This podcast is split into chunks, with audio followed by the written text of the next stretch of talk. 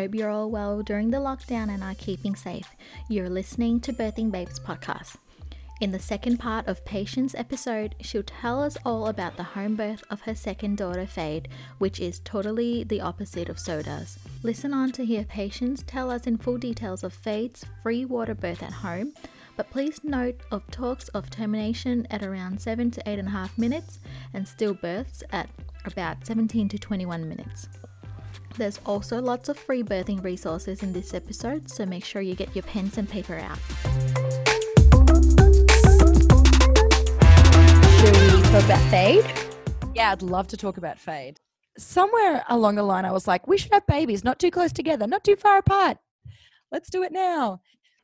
I was still breastfeeding Soda at the time, and I think um, it was sort of like I knew that prob- I think I breastfed her for a little bit at the start of the pregnancy, and then it just wasn't.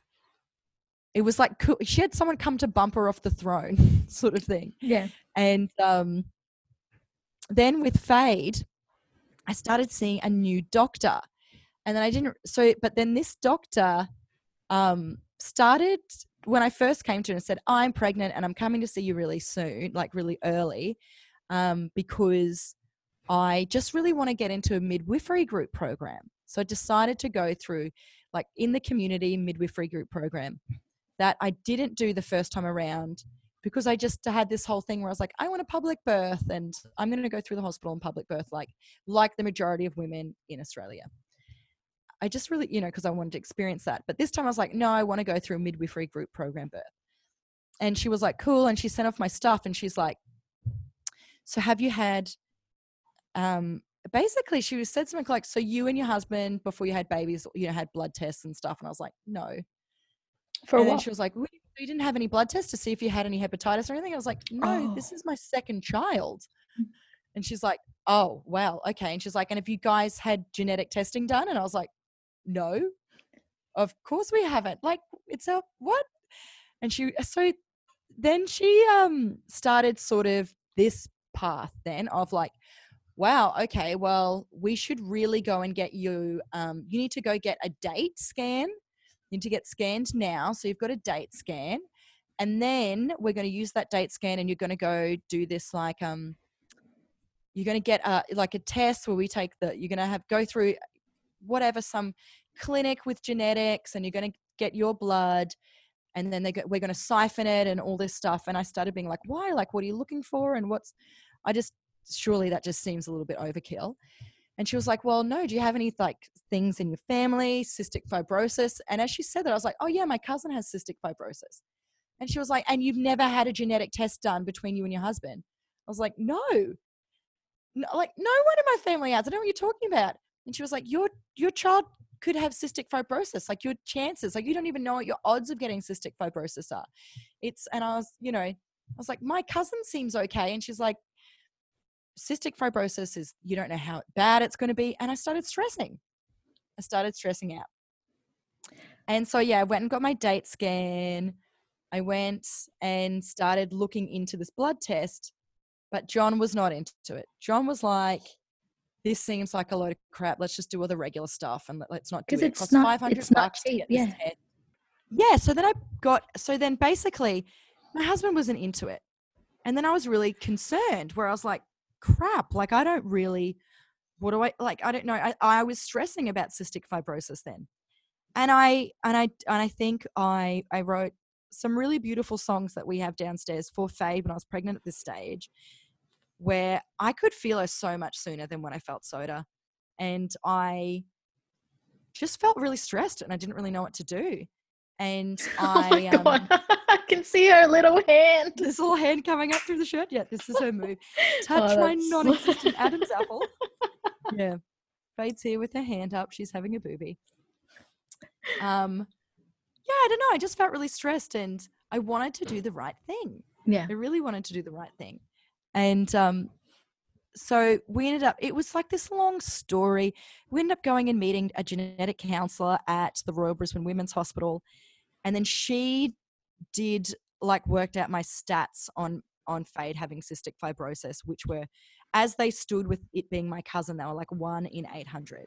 And she was like, they're great odds. And she's like, we're going to, but I'm going to send you off somewhere else to get a test that's going to be cheaper. Oh. This one that your doctor wants you to do is through this private company. It's Yeah. also through this private birthing company and ultrasound clinic and stuff. And you don't need to go through them. And you're just going to go get this other test done through the normal Queensland x ray. Oh, sorry, like, I think not Queensland x ray. It was like, you know, just a normal blood test done at, you know, a normal clinic. And I was like, great, okay, cool. So I did it, and it's. I still think. I think. I still think it cost four hundred dollars. And I remember when I got the results for it back, they went to my doctor, and this was a really big turning point in my pregnancy. And like, this was a really big turning point in my pregnancy and my birth. Was that I, when the results were in, she read me. She, what did she? What did she say? She said, "I just need to read you the parameters of the test." And I was like, what do you mean the parameters? Like, I just want to know, like, what's going on in there. And she was like, well, you know, you need to understand how correct this. It's, she literally, she read so much for 10 minutes. Like, she just wouldn't stop reading. In the end, I ended up being like, can you just tell me what is so this is bad, right? This isn't good. And then she was like, oh no, let's look at the results. And it Oh. came back like so it was like either negative for a bunch of stuff or ridiculously small for cystic fibrosis. Meanwhile, my poor cousin who ended up dying of cystic fibrosis Oh, no. two years ago was really actually offended she of this whole cystic fibrosis thing. And I do think that I did make her feel probably like I do think it ended up being something that was a little bit offensive to her that I was going through all of this trouble to find out if our kid could possibly have cystic fibrosis, even though I wasn't ever saying it to her and trying to keep it from her. You know, she found out because I had to contact her to ask her what type of cystic fibrosis she had. Right. And that's sort of how she ended up finding out. And it wasn't nice. And it was this sort of shitty experience. And I think it didn't make her feel good. And she just kept saying to me, fuck this doctor. You don't, I've lived a really good life. She ended up dying at 48. And she was like, I would prefer to have lived my life than to have been terminated. Oh, and the doctor always talked, talked, she'd always talk about termination Yeah. as well. And I just finished reading a book that was talking about termination, but they were sort of saying, hey, if you think that getting a termination from like 14 weeks onwards is going to be this really easy, pleasant experience, like you can get terminated, but you should really understand what's going to happen. And it didn't really sound that nice, and it didn't really sound that easy, and it sounded gross, and it, and it didn't sound good. So I was sort of waiting on these results, thinking like, you know what? I don't even know if I can even get a termination. You've got to like pull the baby apart bit by bit, like break it up, and you've got to put a needle in there, break it up, and then you're going to pull it out bit by bit, or you're going to induce me to the point where I like you're going to put a needle up there and kill it, and then you're going to induce me to the point where I then naturally deliver the baby. And I was like, that sounds shit. Oh, shit. All of that sounds fucked up. Like, so I'm doing all of these tests, but to what end? Because I don't even know if I could go through with the termination at this Yeah. stage. Knowing now, knowing what a termination at whether I was 14 or 16 weeks at the time looks like for somebody like me, I don't even know anymore. Oh. And um, yeah, but you know, I got those results back and it just gave me so much food for thought. And I started feeling like I knew these people through Southside who'd used this amazing doula and they'd given birth at home. And then later I found out it was free birthing. She's not a midwife, she's a doula that just comes around and helps you have your baby at home. She doesn't carry a medical bag, there's no medical stuff. She's got a um, a birth pool and people, you know, just adore her. And I got her number from, you know, a customer that came into Southside all the time and I called her up. She was really sweet and we spoke for a while and she came around to my house and immediately John just loved her. And I was like giving her my ultrasounds and stuff and she never even looked at them once. She was like, yeah, I'm sure, like whatever, it's, you know, it's all fine. And I I don't know. She didn't. She just came around. Like so, then it was a totally different experience. She was very relaxed, and then she came around and one on one taught me about birth. She had diagrams. She was talking about the effacing of your like cervix and the thinning of your uterus and where your uterus is at, and sort of just explained birth, and then would just tell me birth stories. She wasn't like feeling my belly. She wasn't taking any measurements. She wasn't doing anything. she was just talking to me about giving birth and the birth that she went to on the weekend and the types of births that she did and the variety of births that she did. And um, I was still going to the midwifery group practice because I wanted to have one foot in both camp. Yeah. And, you know, I wasn't really getting on with my midwifery group practice assigned midwife. Mm. She was English and very kind of, um, I, I don't know, just not very like welcoming. You know, it just sort of pretty early on, I was like, man, why'd I get stuck with you? Like, So- I don't want to be having with you. Is this the same hospital as where you had soda? Same hospital, but this one, it's like there's a church up the street, and the midwifery group practice Ah, is run right. out of that. So you go there once a month, Mm. or and then they talk and they show you videos as well, and then they do your Ah. like measurements. Yeah. they okay. measure your fundus and take your blood pressure and blah blah blah blah. Oh yeah, and I have to admit that when I realized that we were giving birth in the Mater again, Yeah. I was a little bit like, oh, I don't want to do it. I don't want to go back. I just Yeah. don't want to go back to that hospital. I knew that I'd have a greater success of the birth I wanted going through midwifery group practice, doing it with a midwife driven system.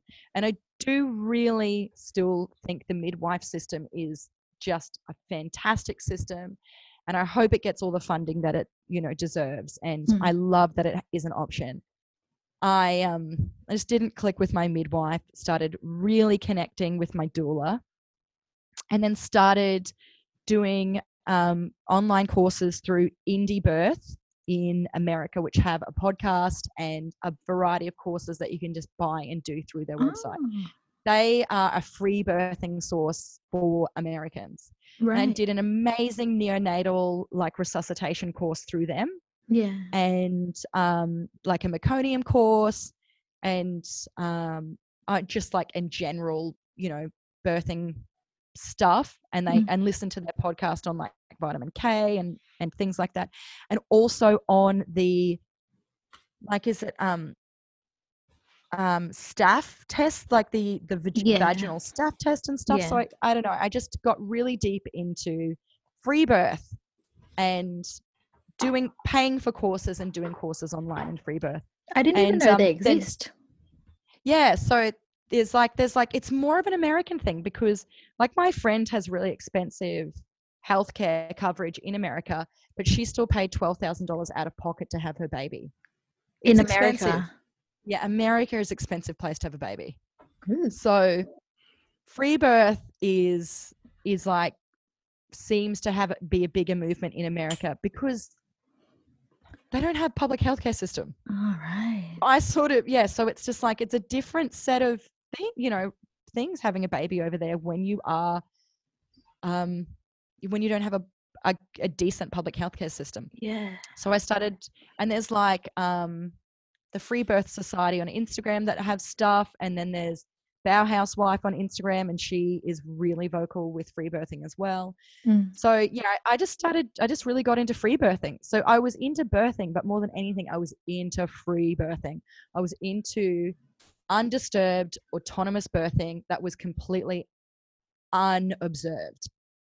And I was also really into the sexuality of birthing and really thought deeply about it. it it's all the same things. It's your sex organs and the sexual um, regions of your brain all light up. The same stuff works making the baby as it does when you are giving birth. Mm. So I just started thinking about, you know, what's what's sex like for me? How do I what how do I have an orgasm? Mm. And really interestingly, so I I find having an orgasm to be quite difficult. Like I'm just not the world's best orgasm person. Like I just Yeah. can't easily. The best way for me to have an orgasm is through masturbating Yeah. alone. Yep. That's my greatest success. That's Yeah. like my best yeah. And that like like I'm and I'm not being offensive to my husband and I don't think it's any deficiency in him. I think it's more that it's like I just have to understand myself Yeah. and not his fault. But I really took that on board when I was mapping out my free birth. I was like, I got some earplugs, got curtains to darken my room. I was going into the place where I had where the you know where I'd have a bigger chance of having an orgasm to now labor, and that's and that was like where I you know sort of put that part of my birth. And then water birth, great. Liz brings around the pool. She sets it up. That's fantastic. Um, and then other things like I had one, like I had a shawl that I was going to use for like whatever that thing is where you can like belly wobble. You know, when you put the shawl around you, there's a term for it. And I had a variety of other things. Like I had massive Ziploc bags for if I needed to um, resuscitate soda from watching my neonatal resuscitation course a few times and and a cutting board because one of the things is you need to keep babies warm and one of the best ways to keep babies warm is actually just sticking them in plastic plastic is warmer than blankets Oh. you know and i had like towels and i had stuff in my like my like my birth kit and um and yeah so then it was but then little things happened to me when i was pregnant with fate i just kind of knew that i was having a brown haired baby with blue eyes that was a girl and i don't i had a different connection with this pregnancy and i rejected my glucose intolerance test as a test for myself because i didn't think i needed it Right. and i needed to practice saying no to midwives yeah. I don't have a glucose problem. I didn't put on lots of weight. My Yeah. babies are always slightly underweight during pregnancy, where the concern for my babies is that they're not big enough, not that Yeah. they're too big. I have a really great diet and I'm really good at exercising. I didn't put myself in any high risk category for uh, like having gestational diabetes or anything along those lines. So I said no to the midwives at the midwifery group program because I really didn't think I was doing anything unsafe and I really needed to practice saying no Yeah. to midwives. And it was hard. And they tried to talk me into it and they got really cross with me, but I was able to stand my ground. And it was a really big moment for me taking on my birth and not handing over the responsibility to somebody else. Mm. I am now in charge of my like birth. Yeah, I don't know. That was a really big moment for me taking that control because I also have so I've got five friends that have had stillbirths in hospitals. Oh, that's a lot. So I don't have this um yeah, I feel like that's a lot too, honestly. when I think about Yeah. But I also feel like through having a small business, I, I know a lot of people. So Yeah. I don't know. I feel like maybe I know more people than the normal person, which is what I use to justify the amount of stillbirths that I know of. Yeah. So I didn't, I sort of went, I had a different approach to this birth where I didn't walk into the situation thinking, hey, I'm just going to have a hospital birth, everything's going to be fine. I was really like, need to be at peace with stillbirth. I Yeah. need to understand stillbirth. Also, it happens in the hospital. There's stuff, there's reasons why stillbirth just happens and you can't Yeah. be, and not, and it's, it's not in charge. Like you're not in charge of it, nor's the hospital. Mm. Like there's definitely things that can happen that can be bettered and Mm. children that can be saved, except you still need to come to terms with the fact that it's it's a possibility. yeah. And um and I really enjoyed that process. And that's a process that I would honestly urge any mum, any mum to be to really think about and the sooner the better. Like I don't want to make you sad, but I think it's just like when you really look into the complexities of what it takes to make a human being, how you've got these thousands of strands of DNA that go into making lungs, and it only takes two of them to be fucked up for a child to get cystic, to, for a child to have cystic fibrosis. yeah. Like, it's amazing that in another kid, out of those thousands of like strands of DNA that go together, like to make perfect lungs, that more aren't stuffed. Like Mm. honestly, it's just crazy. The amount of things that go into making a human being, it really is. It's just awesome. Yeah. And I um yes, so I it was like a deep pregnancy for me where and I wasn't scared of free birthing at home, but I knew I couldn't tell people about it and I had to lie and tell people I was because of like the stigma of free birthing and being a irresponsible person.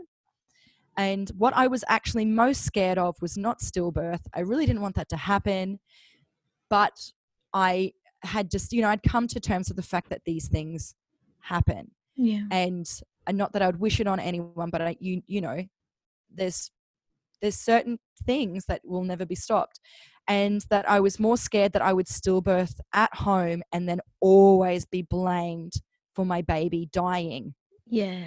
because I didn't birth in a hospital.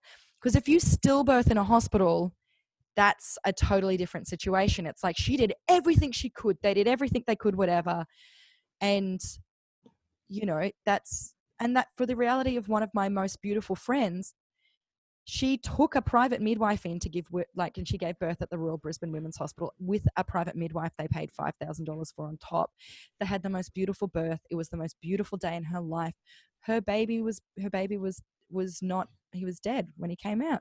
That was just it. They couldn't do anything. Yeah. Nothing happened. She had the most beautiful day. She was so high off her incredible natural birth.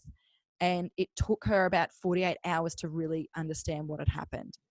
Um, because she just had the most beautiful birth with him. And Yeah. it was and nothing could stop that. And I just really thought, I just didn't want one, you know, you don't want that to happen. But if it did happen, I really felt like no one would ever believe me that it happened like that. I would always be the dangerous woman Yeah. that could have saved her baby's life if she just birthed in a hospital. And that was probably the hardest part for me about free birthing at home.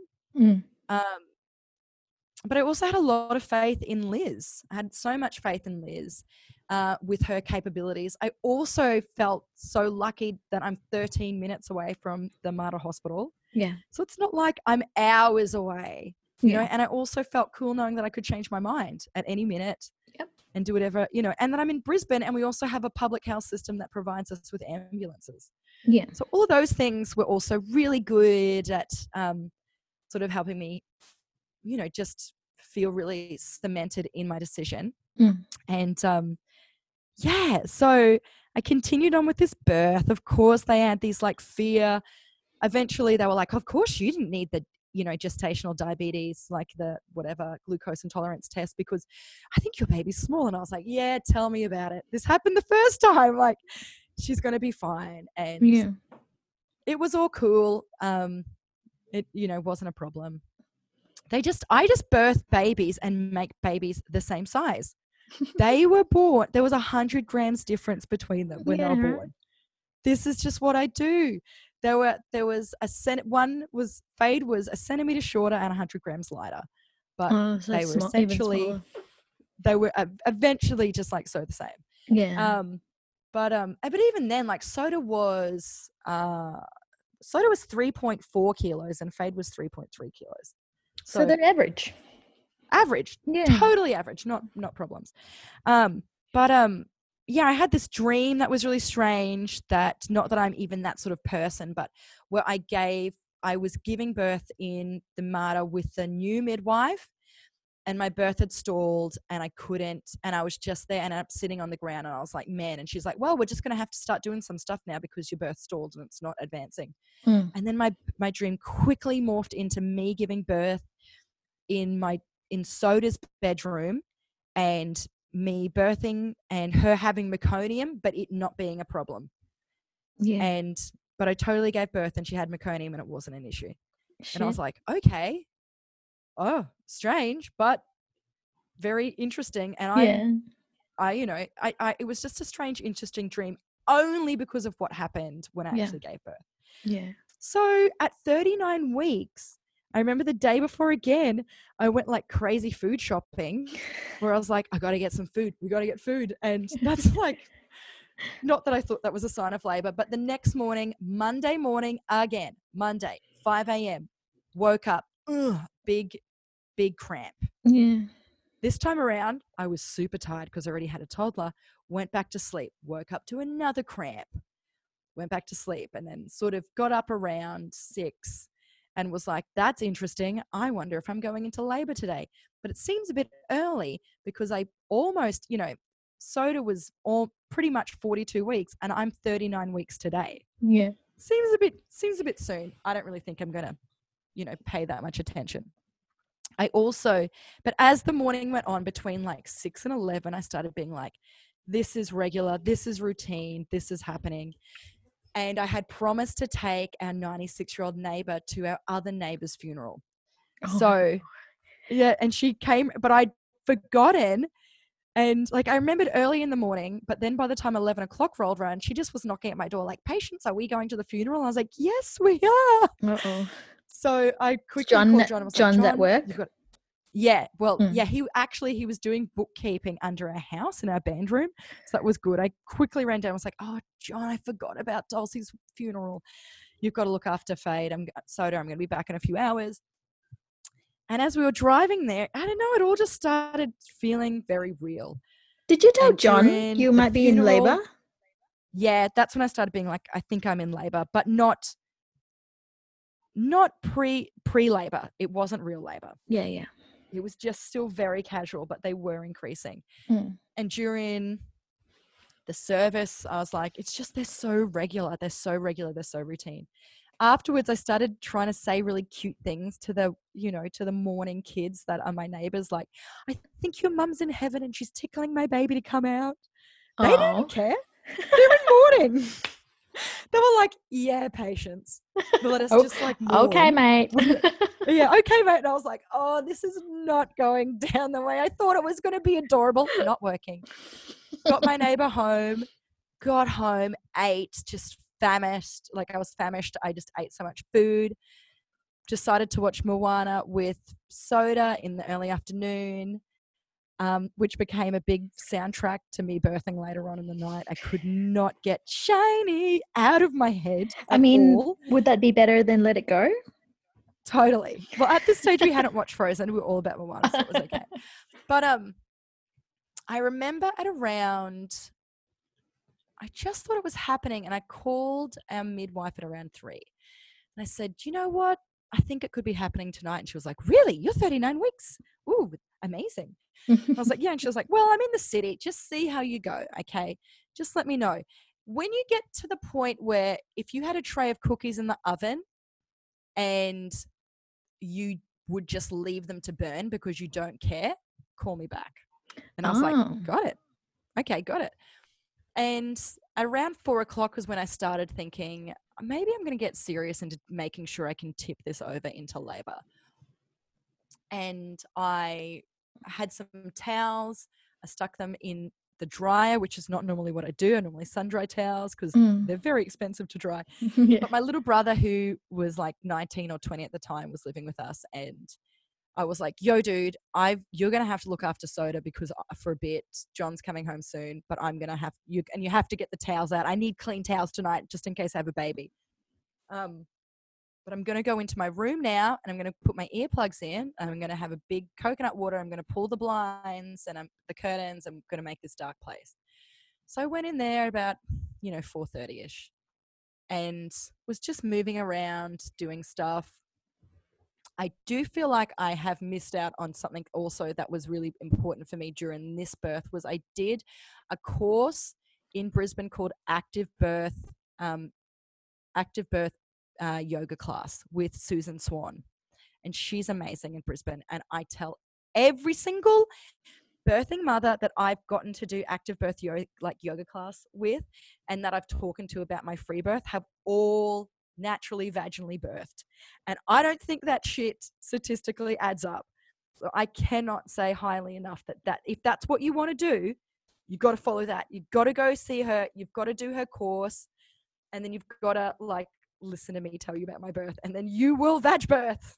Um, my friend Erin Lightfoot, which is the episode before you, uh, did she said she did some yoga birth course, but I don't know if it's through Susan, but she's also in Brisbane, and she oh, had a also, she probably did. she had a she's water, number one water lady. birth.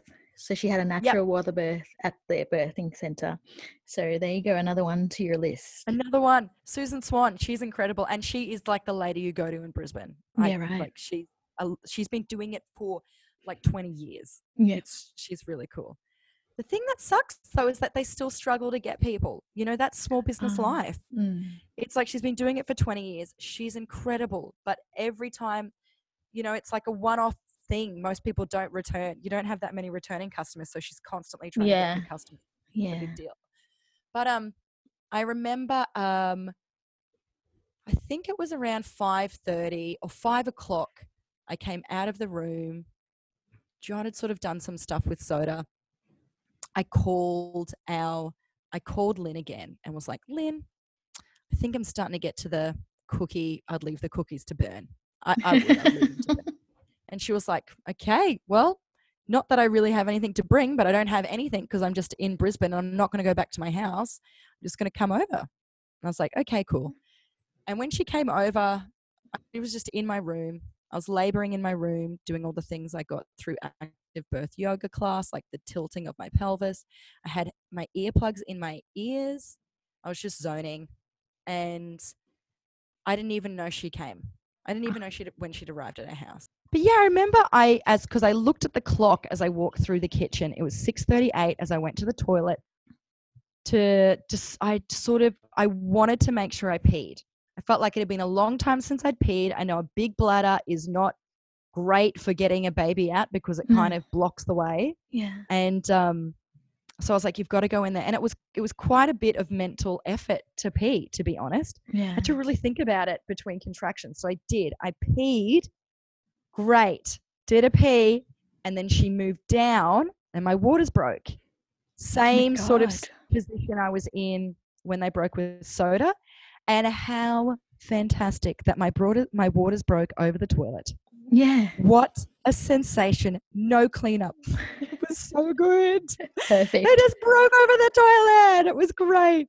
So I stayed in there again, had another contraction. Cool, so cool. When I did stand up and walk back to the room, I leaked a bit, but I know that um, that's when I first saw Liz. I was like, "Oh, hi, Liz. I didn't know you were here, but my waters have broken in the toilet. And, Yeah. Oh, here's a bit more. Run out now." And she's like, "I've got it. Don't worry about it." And I went back to the room, and I went back to the room and just continued laboring and breathing. Breathing is what did it for me Mm. just five really slow breaths out, five really slow breaths in, clicking, you know, and had my my earplugs in, so my breath was really loud in my ears. Um, and I remember there was a point where I had like a bean bag, and I was like, I was just so glad no one was in the room with me. I was just in there by myself because it felt really good to start rocking my pelvis back and forth, and I felt like I looked like Oh, what a chihuahua looks like when it humps somebody's leg like I was doing it, I was like, this is the least flattering thing, but this just feels like what my body wants to do. And I'm doing it. And I'm just so glad no one is looking at me right now. right. So I did that. And then I remember I had this moment where I felt really, after doing that, I felt really, I almost feel like I felt a hormonal release. Mm. Like I, it was almost like I could totally acknowledge that I'd had a massive endorphin release yeah. and I felt tired and really good and really tired and then just leant down and knelt over this beanbag. And my birth just sort of halted. It just kind of stopped. Nothing happened. And I had read that this is something that can happen when you're having a labor is after you've gone through transition Mm. and you're fully dilated, Mm. your body releases endorphins Mm. to get you through the next stage but it makes you feel pooped like you feel really tired and you're and you know your labor might in fact actually just stop for a little bit and have a break Right. they've got all weird terms for this in the midwifery like scene where they call it the void where Mm. you've entered the void where you're halfway between the other realm and life because you're fully dilated your baby hasn't been born yet and you're just completely open. Some people call it um, uh, rest and be thankful is another term. This is the rest you get before the pushing stage rest and be thankful.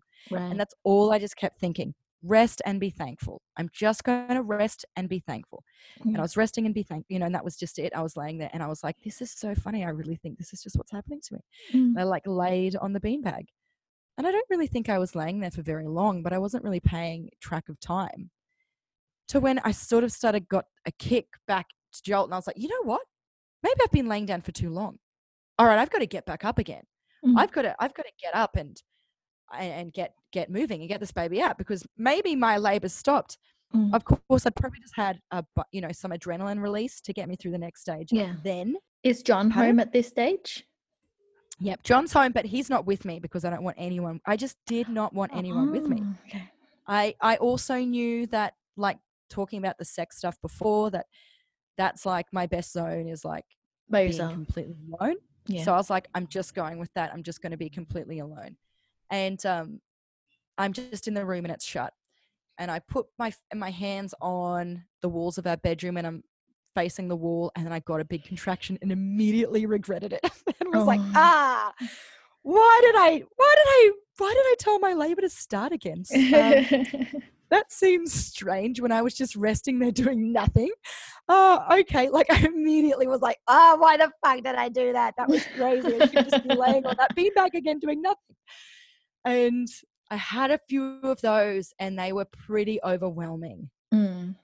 And that's when I remember I banged on the wall and I was like, and then John came in and I said, and all I said was, get the birth pool ready, please. Oh, and that's wow. all I could say Yeah. and he left the room and he was like came back within one second he was like yes it's completely ready and i was like what he was like it's completely ready patience it's completely completely ready and i was like oh okay i didn't hear them doing that. I didn't know you were in the zone. on. Yeah. i'm in the zone in the other bedroom the birth pool was completely ready. So i was like all right then. So i i lay i remember i didn't move straight away because i wanted to not get too eager. And there was there was definitely a point where i was like fuck i can't. Nothing could soothe me. There was no position that i could lie i couldn't lie down i couldn't stand up i couldn't do anything.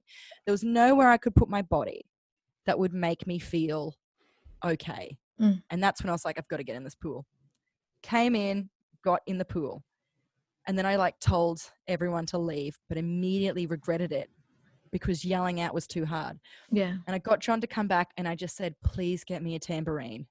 I cannot yell to you if I need you. And there's, I can't bang on a wall. And he was like, okay, okay, okay. And he ran off and he found me a tambourine and brought a tambourine back in and put it down, easy access next, next to the birth pool. And again, I said, just, just go, just go, just go. Shut the door, please. And he shut the door. And I didn't know this, but John was just lying outside on the floor in front of the door that was closed. Mm. And um, Liz was saying to him that I'm the only second woman in 11 years of being a doula where she's done like 485 births. That I'm the only second person that she's ever encountered that was like completely wanted to be isolated and just fully in the zone and didn't want to be rubbed, didn't want anything. I just wanted to be completely left alone Yeah. which was very interesting to learn that fact afterwards. Done, you know, probably by this stage now, it's been a couple of years. She's probably done over 500 births. She's amazing. Mm. But um, I started. I felt like the birth pool was ginormous. I felt like it was too hot. Eventually, I felt too hot, and I rang the tambourine. They came in and put some water in, and I was just trying to figure out the best way to go through my contractions, which were actually the most hardcore contractions that I'd had since beginning labor. Yeah. And then I guess at some stage I started just, I had an involuntary push, which I was in complete disbelief that had happened. I, I just, there was, I just thought there's no way that happened. And then a little bit longer, I had another one. I was like, oh my God. So I rang the tambourine and they all came, they came into the room. And I was like, this can't be happening, Liz. I've still got ages to go. There's no way I can do this. And she said, patience, put your middle finger up inside you. Your baby is only going to be the length of your middle finger away, if that. And I was like, no. And she's like, give it a go. I put my finger up there. That was it. She was the length of my middle finger away. And then I was shocked. Like I couldn't believe it. I just, wow, it was amazing.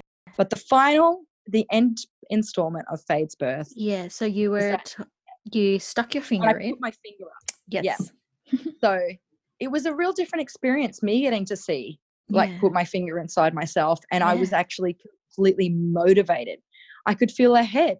I could put my I put my finger up there and it was just this like a most amazing thing. I was like, oh my God. And I could feel like all the ripples in her um, scalp as Oh, all that little bit of fatty skin is all squished in there. oh my god. and it was amazing. And I'm like, there she is. So I labored and had some more kind of surges that I wasn't in control of.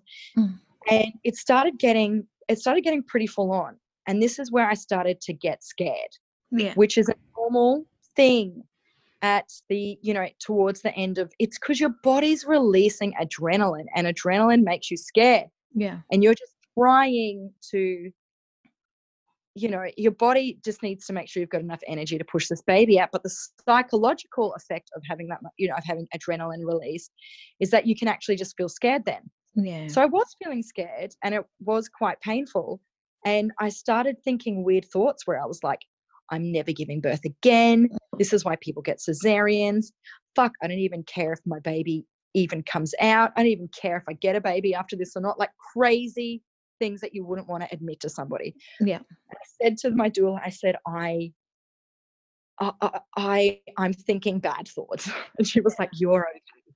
You are okay. Everything's fine. Mm. And I was like, no, no, no, I don't even care if I get a baby now. She claims that I never said that. That's what I feel like I said to her.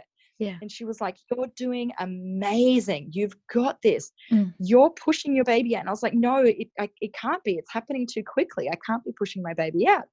And she's like, Patience, you are. Put your finger up there again. It's not even going to be as far away as to the bottom of your nail bed in your pointer finger. Like my this time, God. she wanted me to use the, the pointer finger. And then I put my pointer finger in, and bam. I mean, there was the baby. She was like millimeters from being out in the world. Oh my gosh. And that was just so cool. I just, again, was totally shocked Mm. and then fully motivated. I, I, I just couldn't, I just put my, and I was rubbing my finger, sort of just sort of touching very gently the top of her head. And I couldn't, I was like, she is right. She is just there. That is Mm. how far away she is from being born. Um, and then the pushes started. It's like the proper pushing a baby out pushes happened then.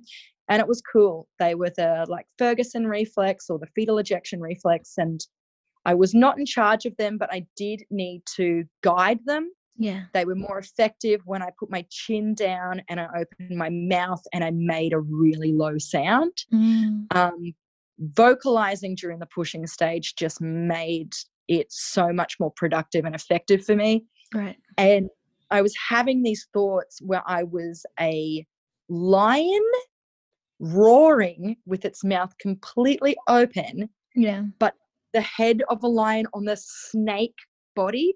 And there was like a tube going through from my lips all the way as wide as my lips are, all the way down through my body to my like um you know uterus or Mm. you know vagina or whatever is open down there it was like a big tube running down there yeah. so i was totally having i had visualization at this point of this sort of thing happening and i also really feel like i've had this internal voice the whole time where i was laboring and stuff where there was a little lady like lady sorry the birth junkie inside of me was kind of keeping notes yeah. and keeping track and was like oh wow yeah you could be in rest and be thankful maybe that's what's happening or oh yeah you've had a bit of an adrenaline surge now because um i guess that's why you started freaking out and wanted the pool to be ready is because you had some extra adrenaline and blah blah blah blah. Mm. and you, you know and now when giving birth i was had this lady being like let's think about the best position. You know one of the good positions is one leg up one leg down that you know and i gave that a crack it didn't work and this little voice again's like okay you know both legs down so i was just on my knees fantastic that was my spot. And i felt like i had a panel of women in my brain nine of them were screaming and one little lady on the end the midwife inside was like how very interesting.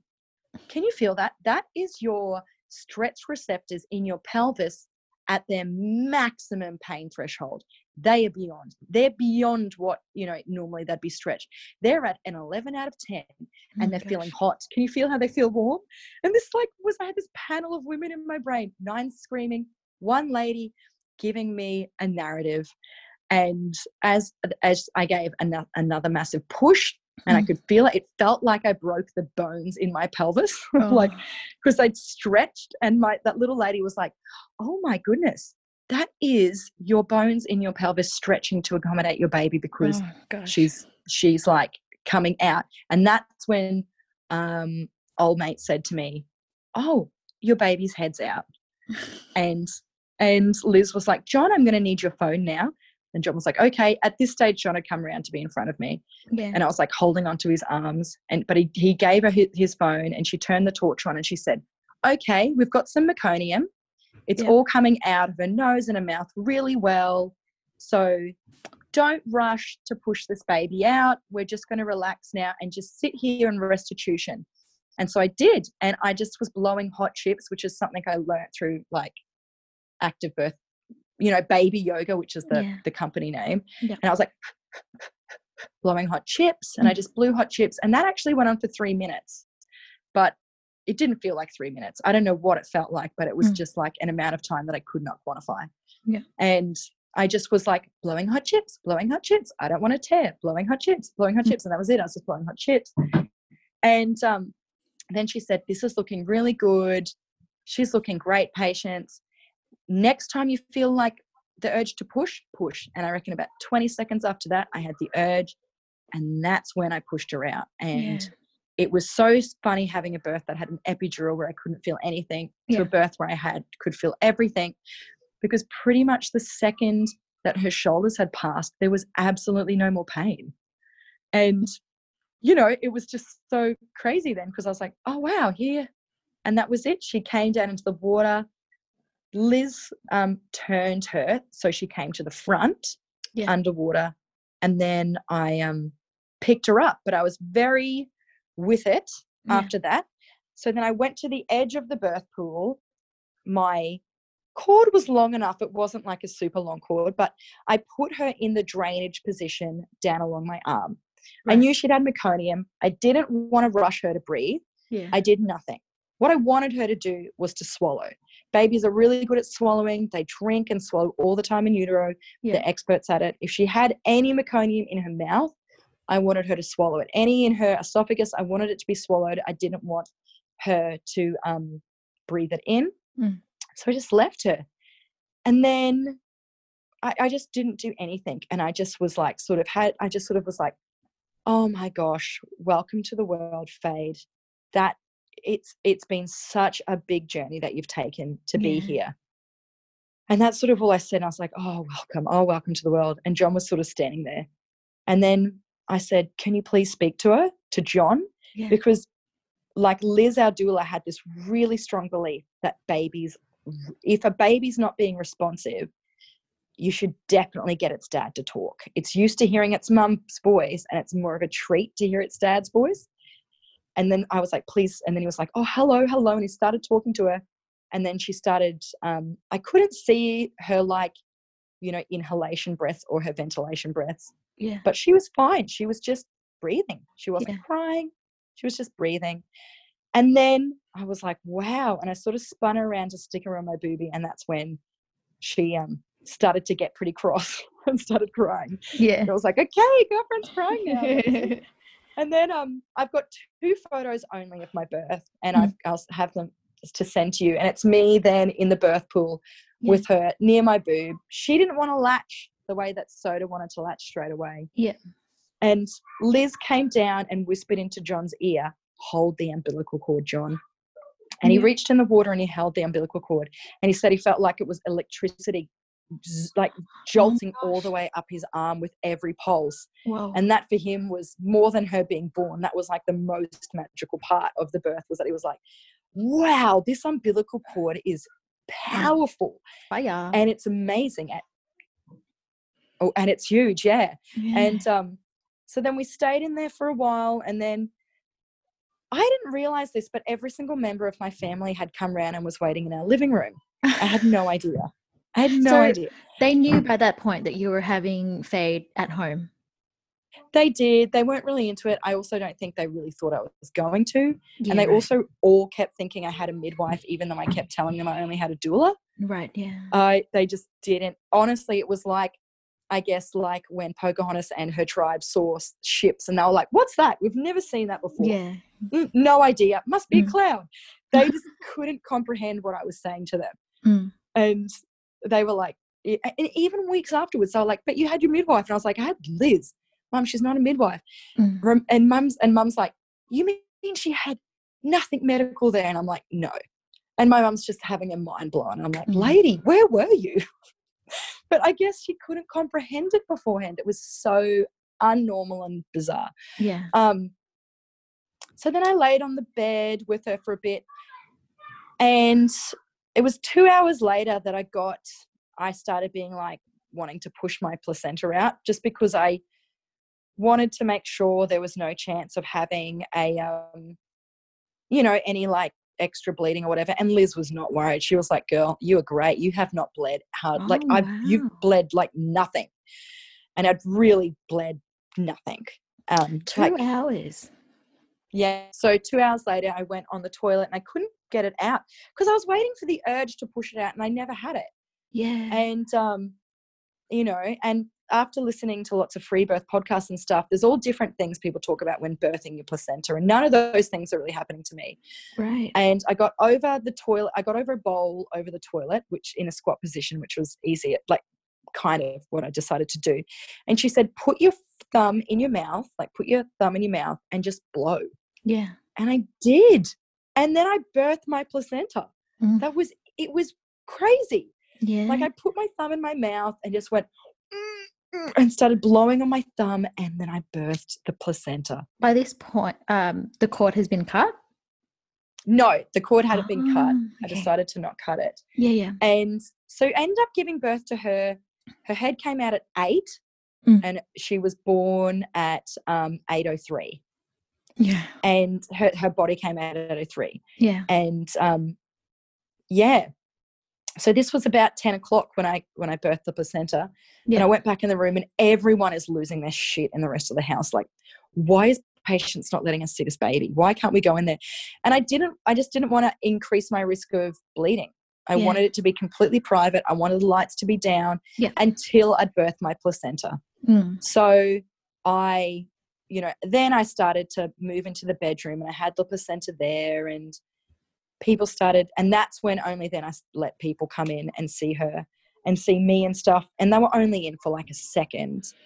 Mm. And um, it also was John's brother's like first date with his girlfriend, Was she there? which is so, she was there because they were like, he was like, hey, I guess when you just remember when you didn't have a baby or when you didn't give birth and you just have no concept. And he thought it would be just like cool to bring her around. And she's like, yeah, I know Patience. I'll come round. They'd sort of been friends beforehand and I'd sort of met her beforehand. And they came round and they like literally had only just started sort of saying, like realizing they liked each other. And it was like their first date Oh and gosh. when I was like in labor, they like for the first time like like held each other's hands and stuff. Oh. So sweet. so sweet. And um They're still together. they're still together. They're, Beautiful. really beautiful. And they have really fond memories of hearing me like the sounds I made when I pushed her out.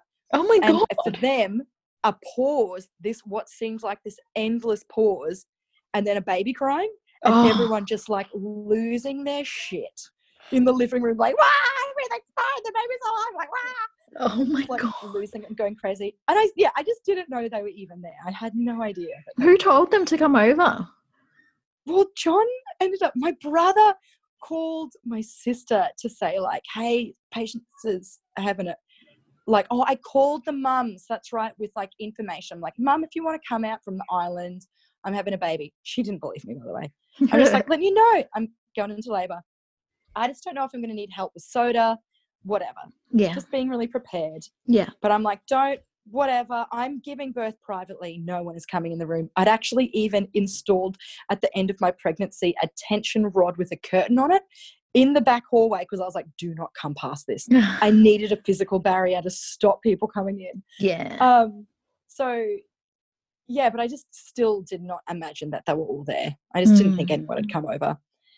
And I didn't hear them, and it was great. And Liz kept going out and keeping them under control. And if they're making too much sound, she sent them outside. And so she Yeah, was great. And um, yeah, so but then the, it was funny. Fade was just chilled, and she was Mm. super chilled and relaxed and really easy. And then Liz um, cut her cord, and and this just is insane. She basically she stuck a peg like a tight peg that she'd sterilized that from IKEA Yeah. and she'd sterilized, gotten her sterile scissors from the pharmacy up the street. And um, she sterilized the peg, she boiled it in, in, in a saucepan. So she clipped the umbilical cord and then she really tightly put dental floss around the bit after the clip. Yeah. And then she cut the cord. And then that was the first time.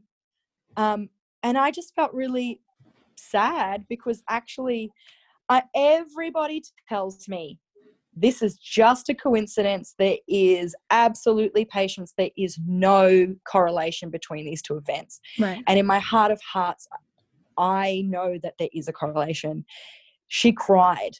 She Yeah. really, really cried when the umbilical cord got cut. Yeah. And it's I'm not the only person that's had this happened. Yeah. Only when I told my big sister afterwards did she tell me the same thing happened with her home birth with her Yeah. son. Hours later, when they decided to cut the umbilical cord, he Mhm. had he'd just been so chilled. He came out smiling. The midwife, her husband in the room, couldn't believe it. He just was smiling. Yeah. Um, when she cut the cord, he started crying. And there's like kind of other people that have said it to me. One of my friend Indigo, who I've interviewed um first episode, her daughter started screaming as well when the cord was cut. Well, interesting. It does. It makes me feel not crazy. I'm glad because can. So I, if I am never going to have any other children, but if I ever did, I would definitely be the crazy Lotus birth mum yeah. for sure. I'm going to be that crazy woman. But Well, I I, didn't even I'm having any know- children. I didn't know um, of the term lotus birth until my friend Indigo told me. Um, Yeah. Yeah, I didn't know about that. I didn't know about a lot of things actually um, until Uh, after yeah, the fact. it's just.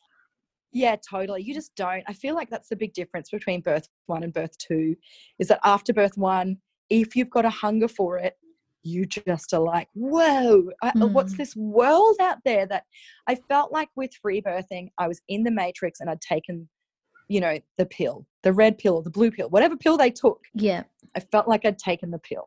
yeah, And then I was in this community of women who had broken so many rules that had had free birth VBACs at home and, you know, just had other types of free births at home and, and, um, and yeah, it was just this strange, and like I had meconium at my free birth, which was part of my dream was that yeah, you know, a little bit beforehand, I had a dream that I was going to have this great birth, but there was going to be meconium, but it wasn't a problem, and Faye was going to be fine. And, you know, it was great.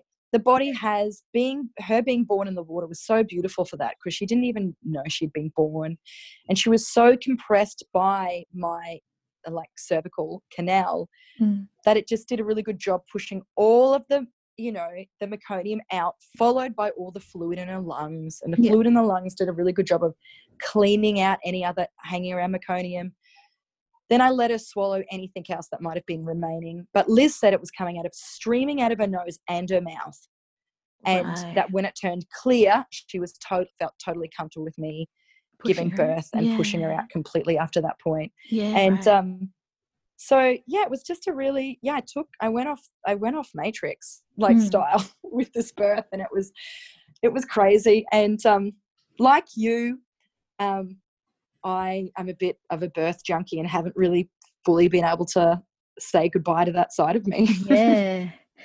Um. So, did you end up going to the hospital anyway? oh yeah this is like the crazy bit that happened afterwards so Yeah. that night uh, you know after 10 or whatever i just went to sleep oh, didn't go to the hospital and just had a beautiful all beautiful morning the next day. Liz came back round made me scrambled eggs got you know whatever um, i also should mention she fed me between when i you know between 8 and 10 somewhere between when fade was born and when i cut sorry when i birthed the placenta. She'd Yeah. also made me food and i was eating it and drinking a cup of tea and it was such a delicious cup of tea.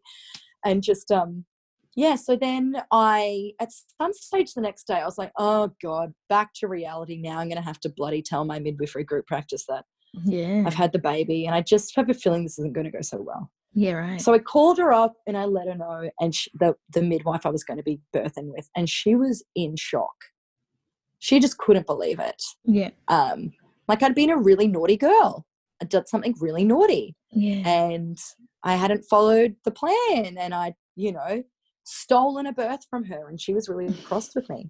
and then I said to her, you know, I'd like to, it'd be great if you could come round for, um, I'd really just like her to get a heel prick test done and all the other stuff like normal. But yeah, I gave Yeah. birth to her last night, you know, at 10 p.m. last night. And, you know, I guess that was like 12 hours ago, whatever. She was like very short with me Mm. and said she'd come round, you know, later on in the day. Mm. And so I think she came round the next day. She didn't come around that day, she came around the next day Oh. And then sort of gave me just a bit of a serve about how it was dangerous. Um, you know, Fade could have had a bacteria, but her umbilical cord looks totally fine and looks good and doesn't seem to be a problem. But she could have got a germ in there, and everything looks everything looks really good. Liz had been coming around every day as well, and Mm. and um, Liz gave really good checks of the baby, like with her spine and everything. I actually feel like she gave a more thorough check than even like my midwife, like my midwife did. And then my midwife refused to give me the give her the heel prick test and was actually just kind of really rude and said, and like pretty much I I can't say this as a quote, but it's as close to it as I can remember. She said, Well, I didn't see the baby getting born, did I? So how do I know it's even really I can't even just truthfully say I even know it's yours What? that. Yes, I know. She wouldn't give me a heel prick test. And then she was like, That's and so then I had to start calling around and I found the place closest to us was the Carindale Westfield Shopping Centre. Mm. And we went in to Sullivan Nicolaides and it was such a horrible experience. The woman there hadn't done one in 15 years. And she had to slash Fade's foot multiple times Mm. and it was really cold air conditioned and she just had trouble getting the blood out she was like milking it and ripping on her leg and fade was screaming her face off and eventually we did it and fade passed out had at some stage just passed out from Mm. screaming and it was a, just a horrific experience and i didn't want to take like a three day old or a baby into you know a supermarket at that stage anyway Yeah. it was just shit. Just sucked. Another midwife from the same midwifery group practice came around a few days later and was like, hi, and was so nice. It wasn't my midwife, it was a different midwife. Yeah. And she came in through the front door being like, oh, do you want a heel prick test? Have you had that done yet? And I was like, yeah, actually, I did. It hmm. oh. has to be done in like the first 48 hours to be super effective. Oh, right. And it was over 48 hours. But she was like, oh, I could have done it for you now, and it still would have been pretty effective, and blah, blah, blah. And it hmm. was just like kind of a bit of a bummer, but she was so nice to me. She kind of helped restore some faith in the system. I think mm. it's just, well, I'd sort of robbed that midwife, the other midwife, I guess. So she was, and it's, you know, whereas this one just didn't know me and I guess she just wasn't fazed. Mm, okay. But I could tell with the original, like the original midwife from the start, I was like, I just don't think there's, we're just not connecting. But that's the Mm. hard thing about that is why now I'm just a massive campaigner for doulas because continuity of care changes birthing outcomes. But not only does it change birthing outcomes, it lowers resuscitation rates. Yeah. It's just like the one little part of it that no one expects is that there's like the chance of your baby in a hospital needing to be resuscitated, like being resuscitated or whatever, ventilated for breath straight away is actually lower when you've got your doula with you Mm. who's part of your continuity of care. Because even when you go private, you don't know who you're actually going to get at the end of the day. And even when you go private, there's only so many people you can actually, you know, I guess choose from, anyways. But there is an endless stream of doulas that you can ha- come have around at your house to interview, and you will definitely find one that you connect with. And um, I'm like really cynical of doulas as well. I think you've got like I'm a real sort of cynical birther, so I'm have like a bunch of questions to ask them and to even Yeah. ask if you're getting a private obstetrician. Uh, like things like, you know, I guess people say, yeah, I only go to the, you know, we only whatever get like a episiotomy if it's necessary. But it's like, actually, but like, how often is it necessary? In the last 10 births, how many have had episiotomies? Because if nine of them have had episiotomies, maybe you're not actually giving them when they're necessary. Maybe you're giving them a bit too often. So I think you've got to be really think about the way that you interview, um, Mm. you know, these people that are going to be with you with your birth. Yeah. But that's yeah, I just love doulas now, and I think I would have had a totally different experience the first time around if I would have had a doula. Maybe I would have been encouraged to stay at home longer. I would have had somebody to advocate for me in the hospital, and somebody, the one person that I made eye contact with that was like a, you know, this sort of female guide, birth guide, that then it didn't matter what other public or private person was coming in and out of the room. I had my rock and I have my compass and I've got my person. Yeah. And then doulas are also amazing because she came around and visited me every week for six weeks. And then so many weeks after that, she came back. Like they really do a slow taper of their services. Yeah. And, you know, they do other things like they do your laundry. She Oh. took down the birth pool. She took all the water out of it. She washed all the towels. She did all the laundry, cleaned the entire room that I birthed in. Like Yeah. These these things that you just you know don't kind of get. So yeah i think you never know who you're going to get and you don't ever know if you're going to really connect with them. And i i do think the best money you could spend in your life if you do become pregnant is to get a doula and to really spend a bit of time. And you've got time. Start from the Mm. start looking to find your right person. And i think it will just like gosh it'll pay you back in dividends Mm. but yeah, they're my two crazy, totally opposite birth stories. And I'm sorry that it went for so long. It's just there was two of them. No, that's good. It was really interesting. It was um so many details. yeah, so many details. Like I, I get shivers and stuff when you're telling me things. Oh, me, yeah, me too. Actually, it's really funny. I know it's been like pretty much almost two and a half years, but yeah, I still can't believe that I get, had, went to a funeral and gave birth on the same day. That does blow my mind a bit. Like that was a bit of a big day. yeah, I I thought you would say like, "Hey John, can you take my neighbor?" You know, not like, "Hey John, can you look after Soda so I can go out and labor while I'm at funeral?" Yeah, that was that was everyone said to me, You should have really been staying at home. And I was like, Oh, I just really didn't think that it was going to happen so quick. I do Yeah. think the true labor was probably only four hours. Yeah, I think true labor was from around, might have even been three, might have be, even been around five when I like called her and said, Okay, I think these are when I let the cookies burn or whatever. But it was only a four or really three hour labor in the end, which was surprising. And I think the rest of it would really just have been considered a yeah. like a pre-labor moment. But yeah, me and the breathing and the hip tilting and the vocalization and the and the shiny. I, couldn't even- I don't even know the lyrics, but it was like so shiny, just Moana in my head non-stop. Um, I love the fact that you see yourself as a lion snake because when I was giving birth, my spirit animal was a hippo because of the noises I was making. And Mm. I was just like, yep, I'm a hippo. I'm making all these noises. Um, yeah, I, I, you know, I would love to be a lion, but nope. Hippo, you were just a really kind, um, lovely animal. And I guess, but hippo makes sense. They have a really big ass mouth, you know? And there's that whole thing that they reckon there's like some correlation between when women are like have a baby like their mouths are open and their cervix is totally open and they're Oh, you know it's like yeah.